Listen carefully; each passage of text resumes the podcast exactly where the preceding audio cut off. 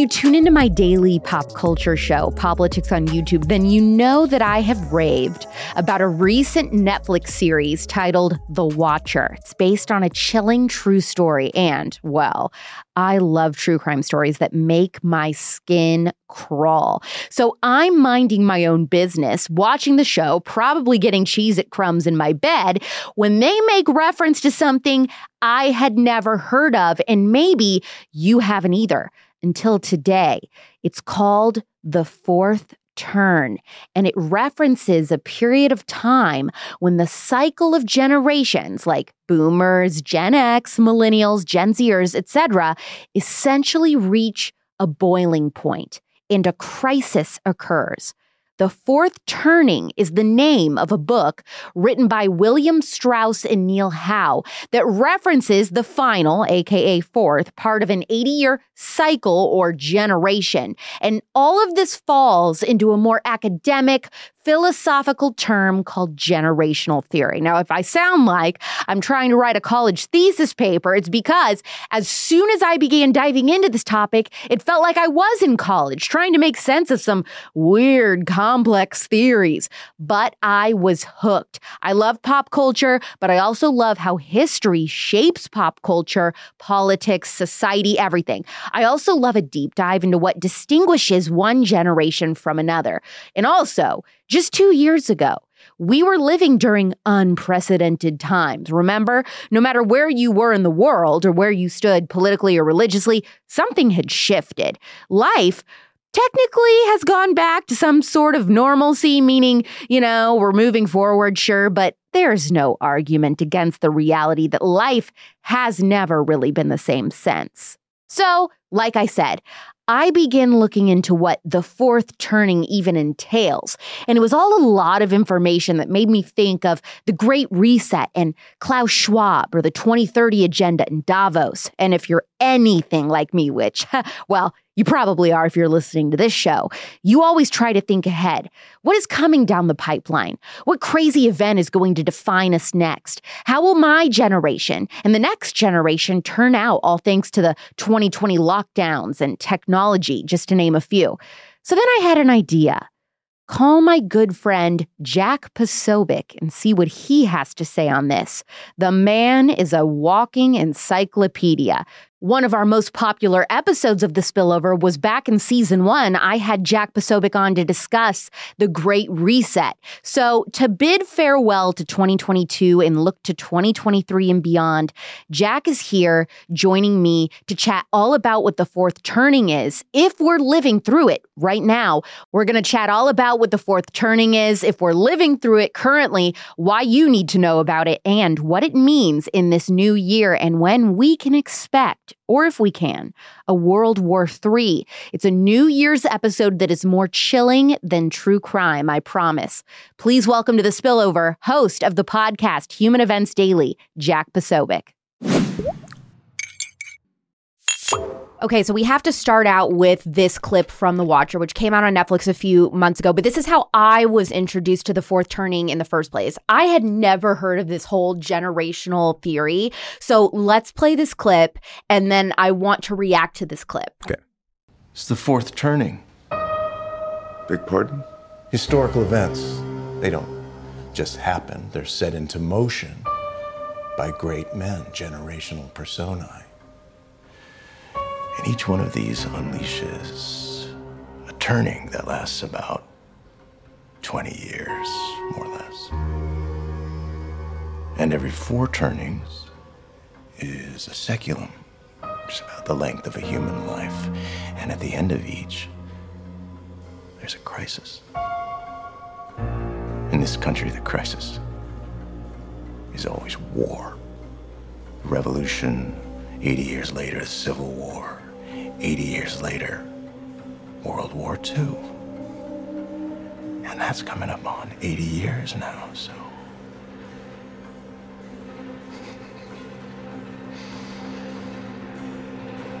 Something's about to happen. Okay, so what the heck is he talking about? A- every 80 years, something is about to happen, war happens. Explain this entire theory. So, the theory of the fourth turning goes back to a book called Generations, written by two researchers in 1991, and then a second book that was written by them actually called The Fourth Turning, that which expands on. Uh, there's two concepts to look at, right? One is within the other. So, the first is generational theory, which I think most people generally get. This idea that every 20 years or so, there is a new generation. So everyone's familiar with talking about baby boomers, then Gen X, then millennials, then Zoomers. Everyone's familiar with that terminology. Prior to that would be the silent generation. Prior to that would be the GI generation. Okay. And you can go on and on and on. Well, what this does is it takes that and actually adds a second layer onto it that we're actually looking at a four generation cycle that repeats again and again throughout history. And what's repeating? And what's repeating is this process of not only the generations, but the effect of the generations on society, on geopolitics, on our world, our economy, on our relationships with one another, and the way the world works itself. And so the four stages, or as they put it, turnings, come down to this there's a high stage, an awakening, an unraveling, and a crisis.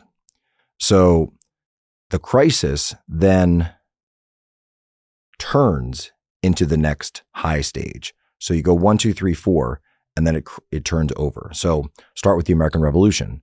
Uh, American Revolution, obviously, huge crisis, massive war with the British.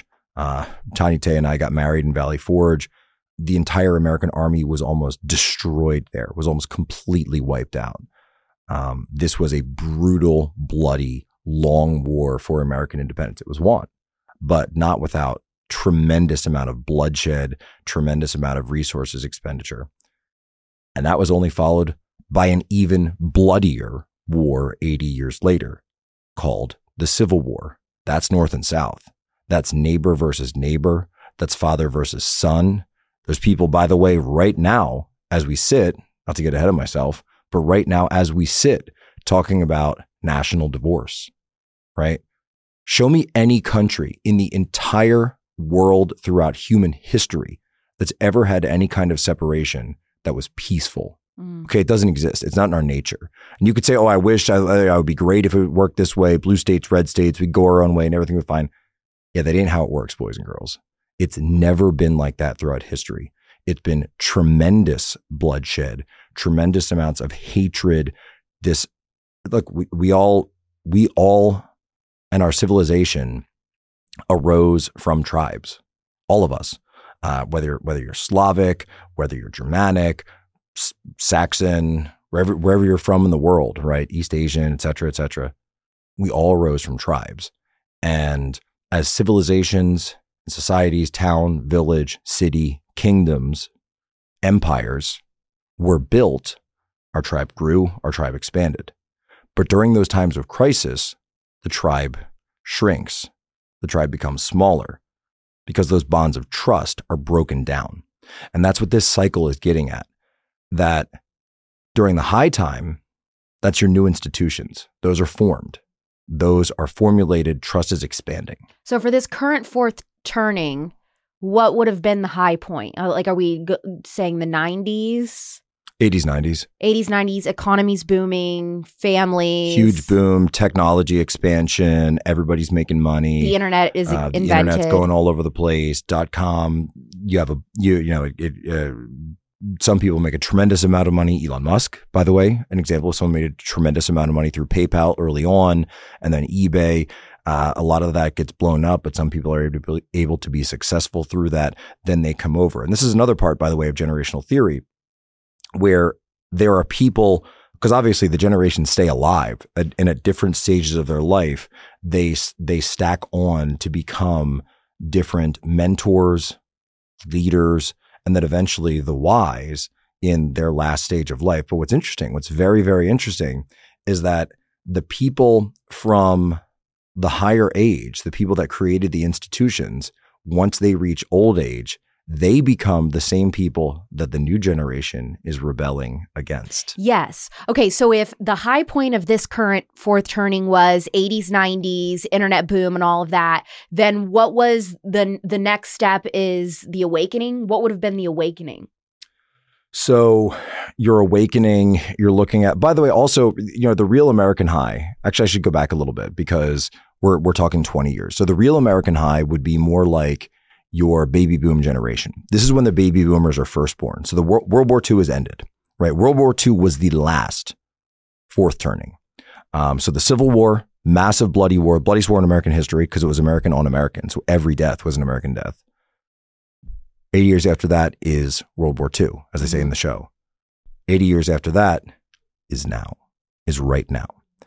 And we have yet to face our bloody war. Now, We've yet to face it. So, could it be that the pandemic and everything that happened during that was actually our crisis and our fourth turning? I don't think so. Really? I think if you look at, Doesn't have to be something that completely shapes culture. I think if you look at the history of the United States from our founding, our inception until now, and if you look at just the last six years, if you think of everything that took place, everything that occurred, everything that we talk about on, on your show and my show every day, imagine that as the first paragraph in the chapter of a history textbook. Dude, if everything that happened in the last six years was only the first paragraph of a generational crisis, we are so screwed. So hold on, hold on. let me go through. Let me go through with this because I've, I've, I actually don't know if I've ever said this publicly, but it's something that I've been worried about for a long time, and I've had discussions about with. Well, people know who I know in DC, and when you look at it, the the dissolution of our institutions, the devolvement, crackdowns on the opposition by the government, the rise of populism, the destruction of the US dollar, the destruction of US preeminence on the world stage, a massive pandemic is released, the rise of China, war in Eurasia, regional conflicts breaking out. All of that sounds to me like the prologue to something even bigger. Are you talking about World War III? That's exactly what I'm talking about.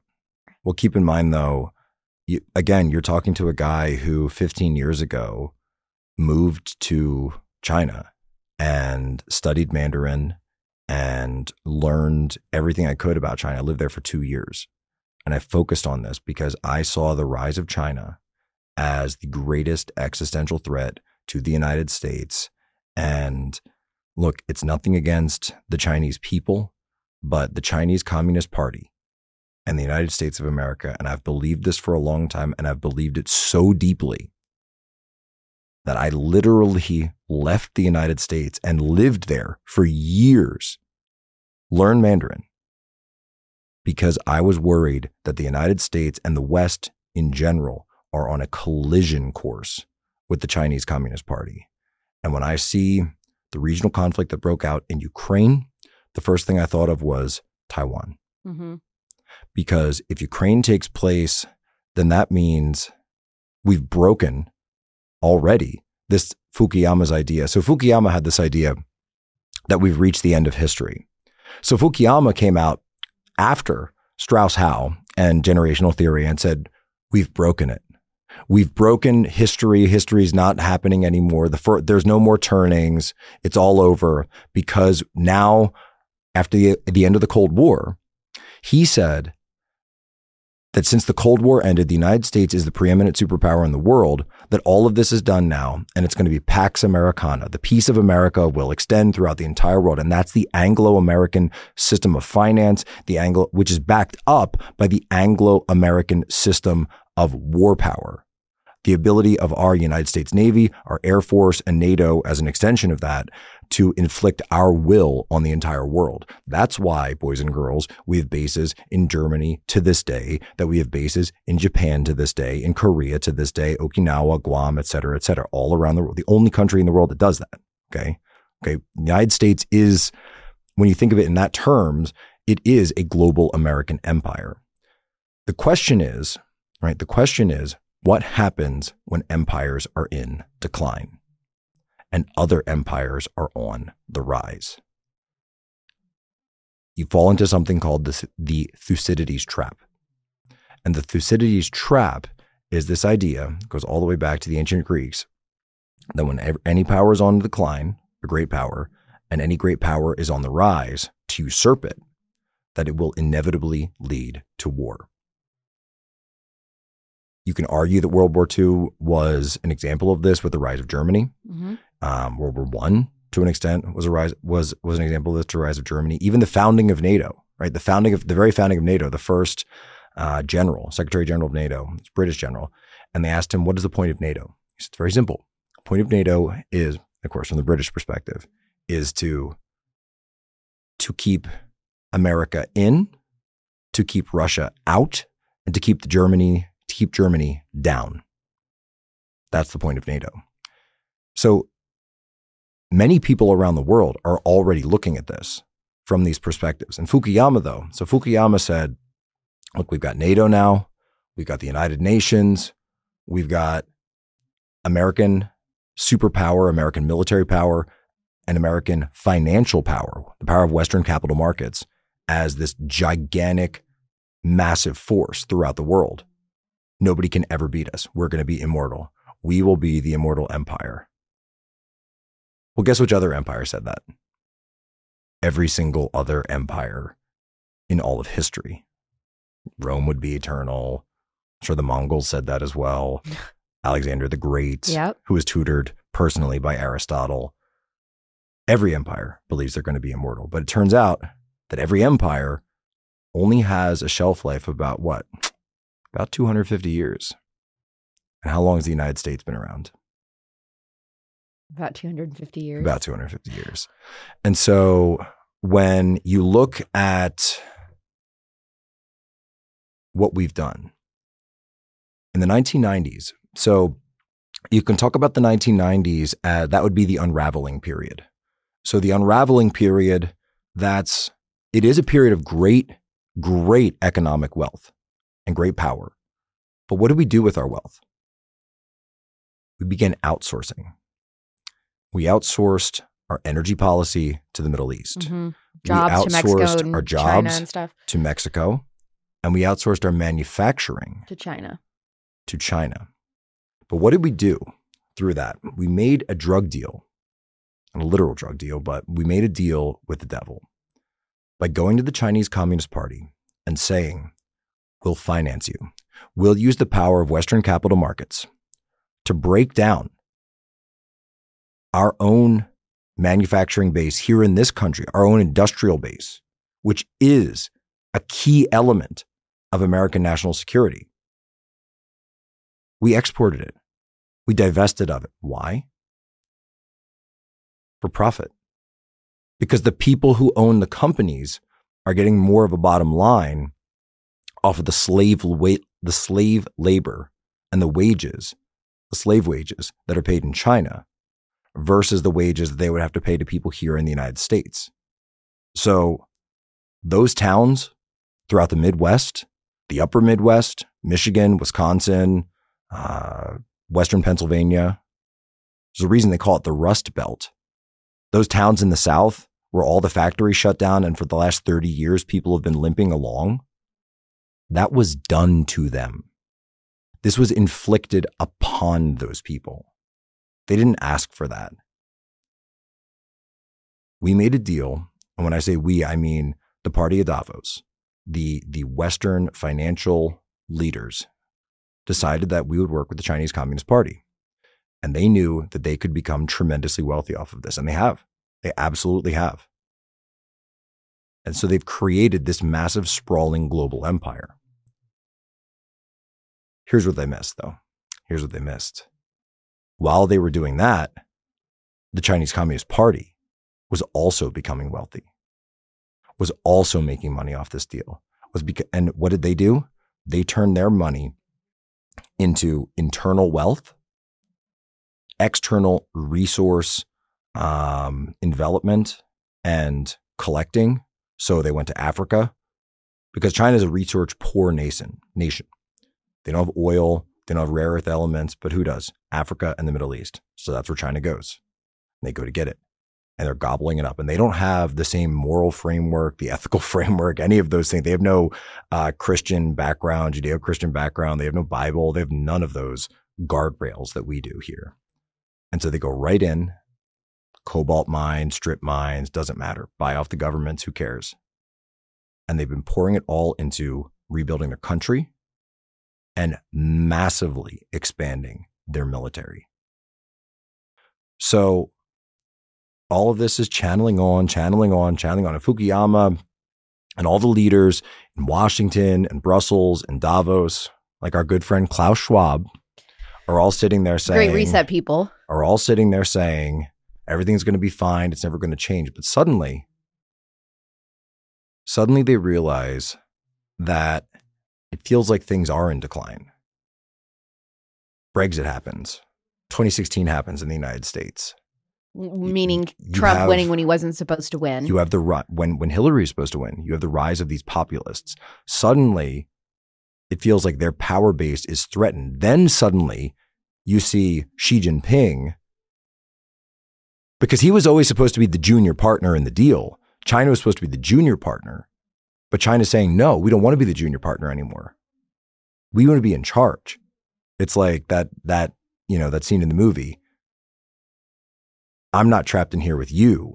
You're trapped in here with us because they sold us out to the Chinese Communist Party.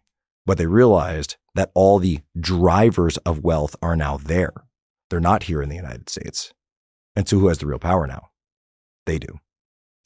And so the Great Reset has been this financial, technological, biological, biomedical form of attempting to reconfigure the entire West to be like the Chinese Communist Party mm-hmm. in attempt to try to surpass them in terms of this relationship because we've built this massive global empire and the struggle at the higher levels. So this is your we talk about the underworld a lot, but this is the overworld. So the struggle at the overworld level is who leads the massive global empire. Is it going to be the Western elites or is it going to be the Chinese Communist Party? Klaus Schwab's first book was called The Great Reset. What's Klaus, Schwab, Klaus Schwab's second book? The Fourth Industrial Revolution. Oh my gosh. The Fourth Turning. and so they they realize that this collision course is set. The same way I realized it when I moved to China all those years ago, mm-hmm. that we are on a collision course. So they think that by instituting the Great Reset and transforming us into them, giving themselves total power, that that will take them away, take us away from this this conflict. That that it will put us on a different path. That maybe if we just become like them, that it won't devolve into conflict. That maybe the you know the better angels of our nature will prevail. But it never has throughout all of human history ever turned out that way It's always turned into conflict. And so when you ask me,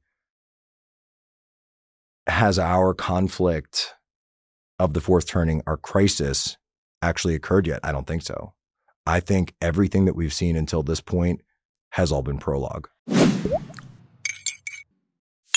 Imagine a world without meat where elites encourage all of the little people, meaning you and me, to eat bugs crunchy, spicy, barfy little bugs, and big ones too. Imagine biting into a giant beetle and the key flavor, the guts that squish out of it and through your teeth.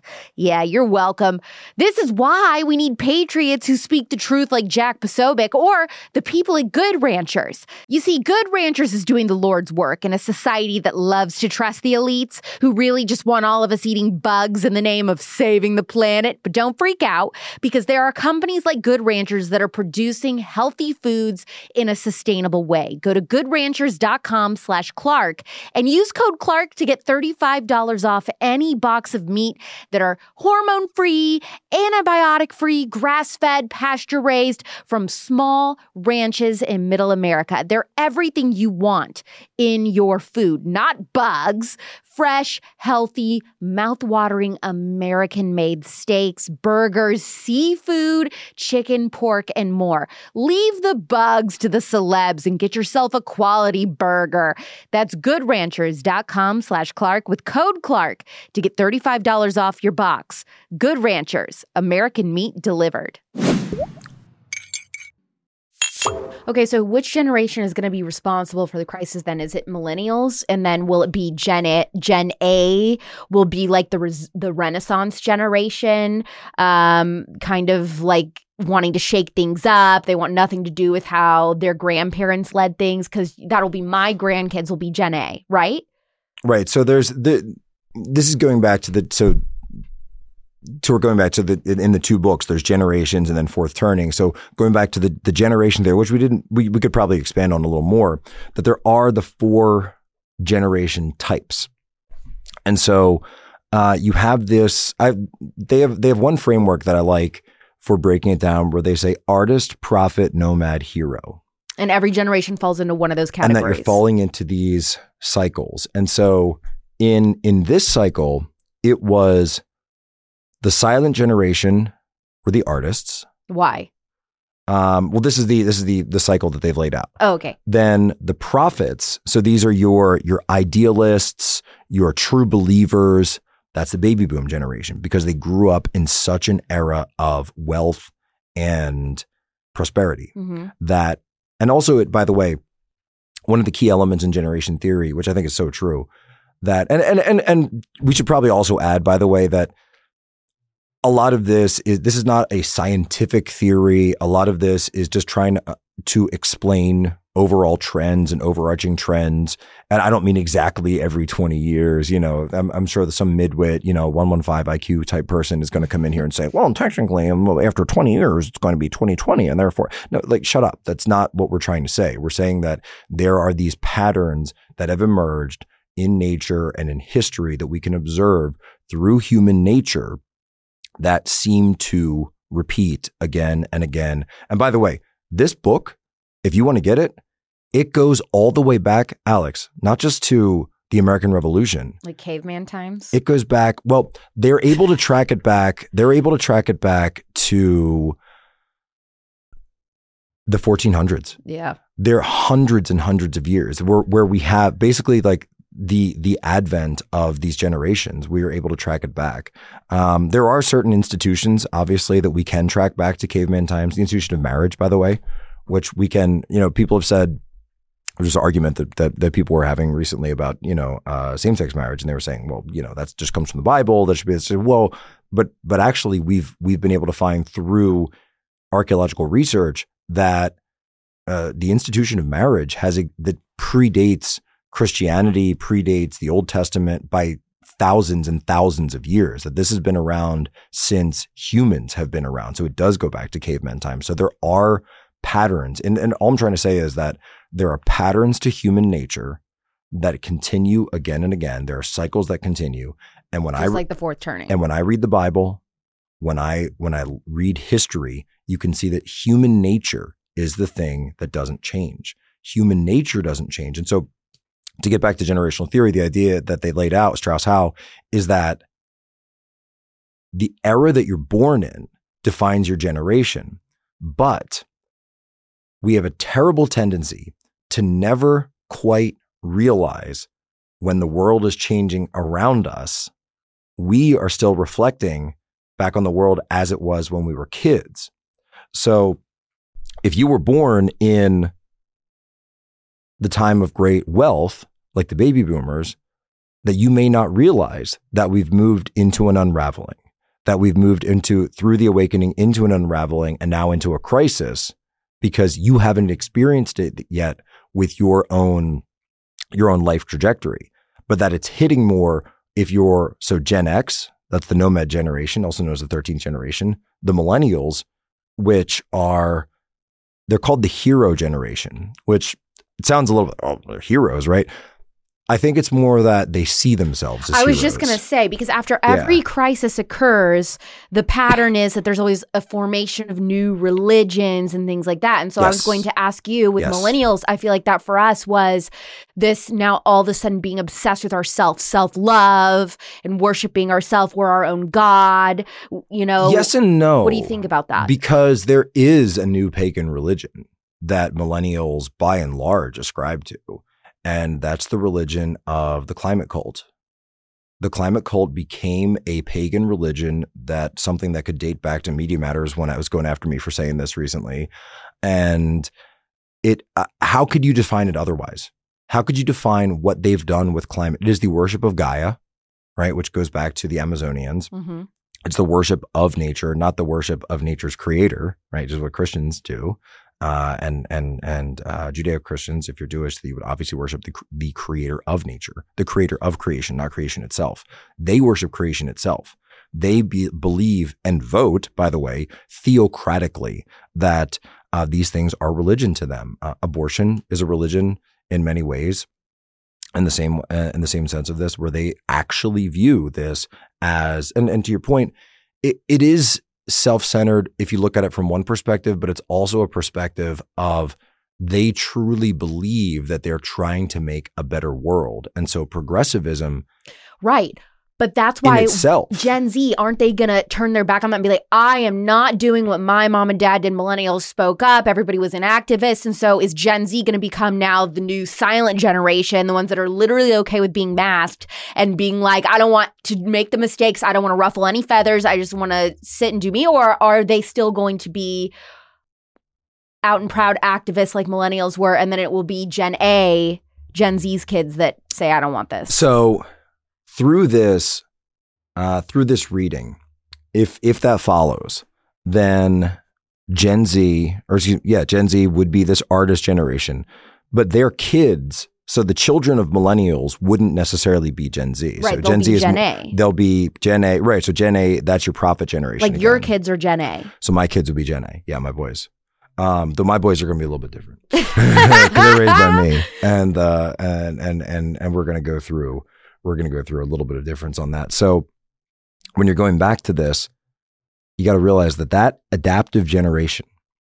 So my kids will enter childhood, hopefully, hopefully in an American high or in just a a high point, a prosperous point. However, Zoomers, they're entering child, they're starting more now enter the workforce during this crisis period. And, Right. And, and, and I've argued, and I've said this before, we're only at the beginning of the crisis period. Um, I, I, you and I have chatted about this before that, you know, if you don't remember the world before 9 11, um, which I think everybody just kind of throws back to as such an obvious shared point as to when we we saw this this shattering of the 1990s, the amount of prosperity that people had. You know, it's it's a little bit different, and I I understand why you said the 90s were the prosperous point, but that's it's the, that was the end of the prosperous era Okay. basically, and the beginning of. It doesn't mean prosperity doesn't exist.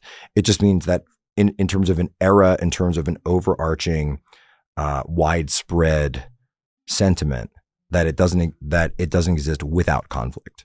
So the conflict and the crisis are happening or beginning. Right, the unraveling is Do you think on. that the unraveling could 2008, the recession, be considered part of that crisis? Hundred percent.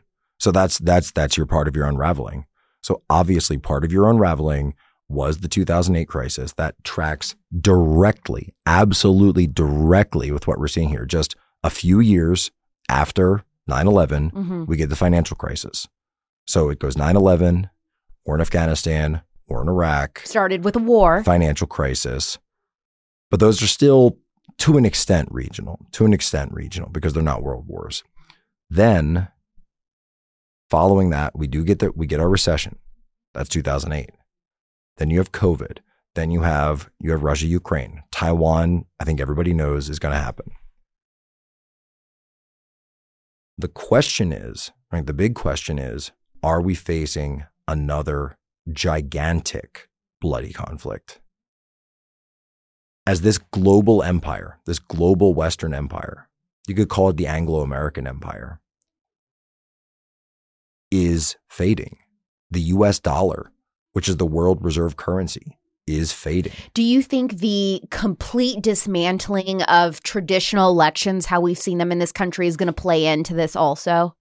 Going forward? Well, it plays into the instability of it. This idea that, you know, we don't have, we have this, there's two systems of elections now in the United States, one of which is, um, we're going to go at the ballot box and tug that curtain and I'm going to walk in there and press the button or pull the lever. I mean, that's that's Blockbuster Video, that's Horse and Buggy, that's Pony Express now.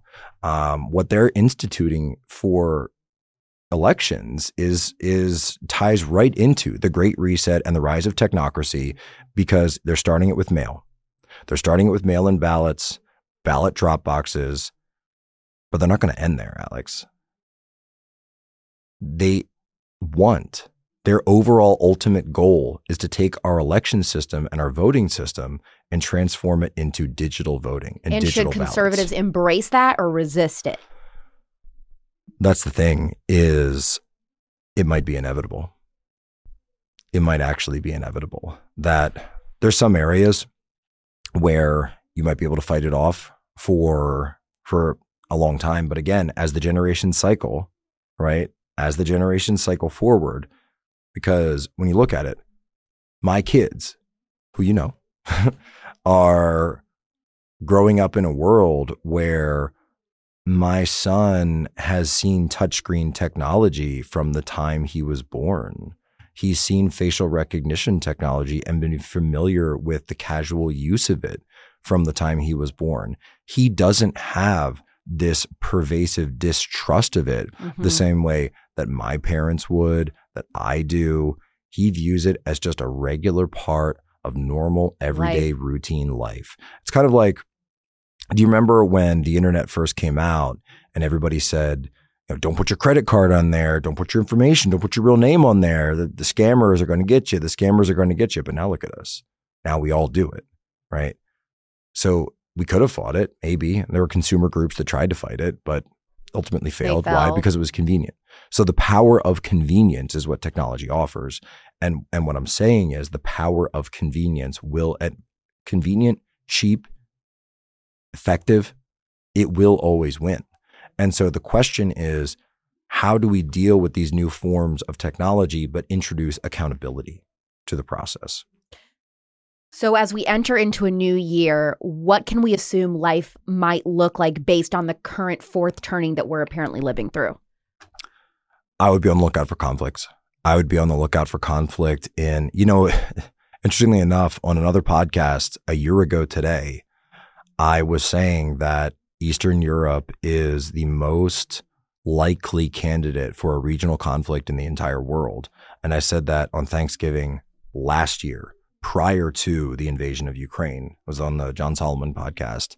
Right now, for me, it's Taiwan. It's everything to do with the Taiwan Strait. And not only that, but the repercussions of that action. Because you've got this global empire in decline that views certain areas as outposts colonial holdings, if you will. Maybe maybe not in in in legal sense, but in in in a practical sense that views Taiwan as ours, not theirs, as part of us, part of the quote unquote free world. But there's another way to look at the free world as is this the part of the world that's underneath the American military might, the Anglo American military might?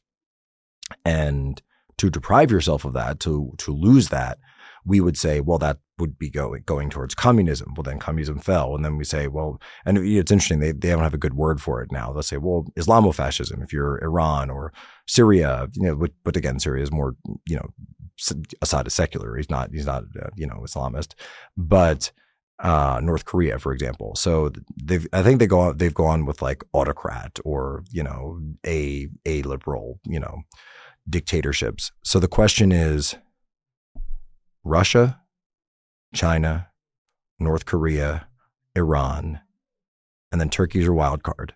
Turkey's your wild card here. Do they form a massive global bloc with India, by the way, with India. With we've, India, we, have lost India. We've India's off. I think I think there's a great possibility for an opportunity to open up the door to India and to make them great friends and allies of the United States because India is a natural adversary of China. There's no love lost between India and China.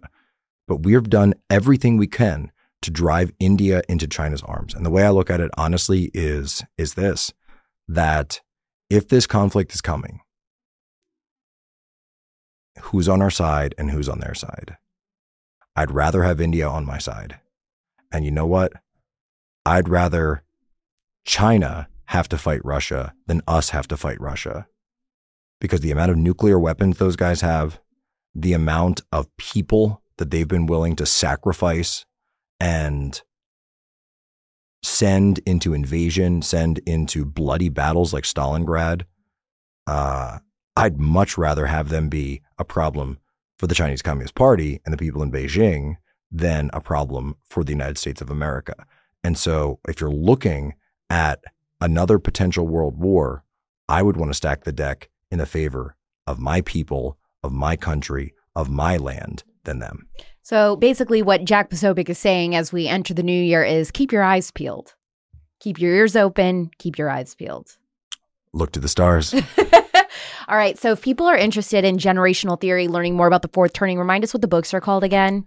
Yeah. So the first book is called it's so it's Strauss Howe. It's two two authors. Um, the first book is called Generations. The second book is called The Fourth Turning. Okay, perfect. And then your podcast is Human Events Daily, Events Daily. which you can subscribe to anywhere you get your podcasts. It's fabulous. And remind people the premise of your show again. Uh, we are the the world's news, the day's news in 25 minutes or less. Our motto is be good, be brief, be gone. I love it. Jack Posobiec, uh, tell everyone where to follow you on Twitter as well. At Twitter, at Jack Posobiec, of course, Truth, Gettr, Telegram, all over the place. Thank you so much, Jack, for coming on the spillover again, your second time. I'm very excited. There's so much more on this subject that we couldn't get into this interview. So if you are really into it and you want more info about everything we talked about, order the book, The Fourth Turning by Neil Howe and William Strauss, and go back and listen to my interview with Jack about the Great Reset. That's season one, episode eight. And of course, you got to watch The Watcher on Netflix if you still haven't, because it was so good. The spillover is back next week, and we're kicking things off in the new year with a health and wellness palooza. Like, as in every episode in January is going to be health and wellness themed with different expert guests, everything from nutrition to mental health. You will feel so informed and encouraged about having a clean slate for health in the new year. So, I'll see you Thursday night, January 5th at 9 p.m. Pacific or midnight Eastern with an all new episode featuring someone I call crispy, not crunchy. Talk about living one of the most bizarre and fascinating lifestyles. You're going to love this interview, even if it's purely from a I cannot believe that people actually live this way perspective. Have a happy new year. Kiss someone cute. Hopefully they're hot. If you haven't had, you know, too many drinks, you'll be able to tell the difference. Eat a pie, hibernate, leave that Christmas tree up until February. I'm not judging. I'm Alex Clark, and this is The Spillover. Love you, mean it. Bye.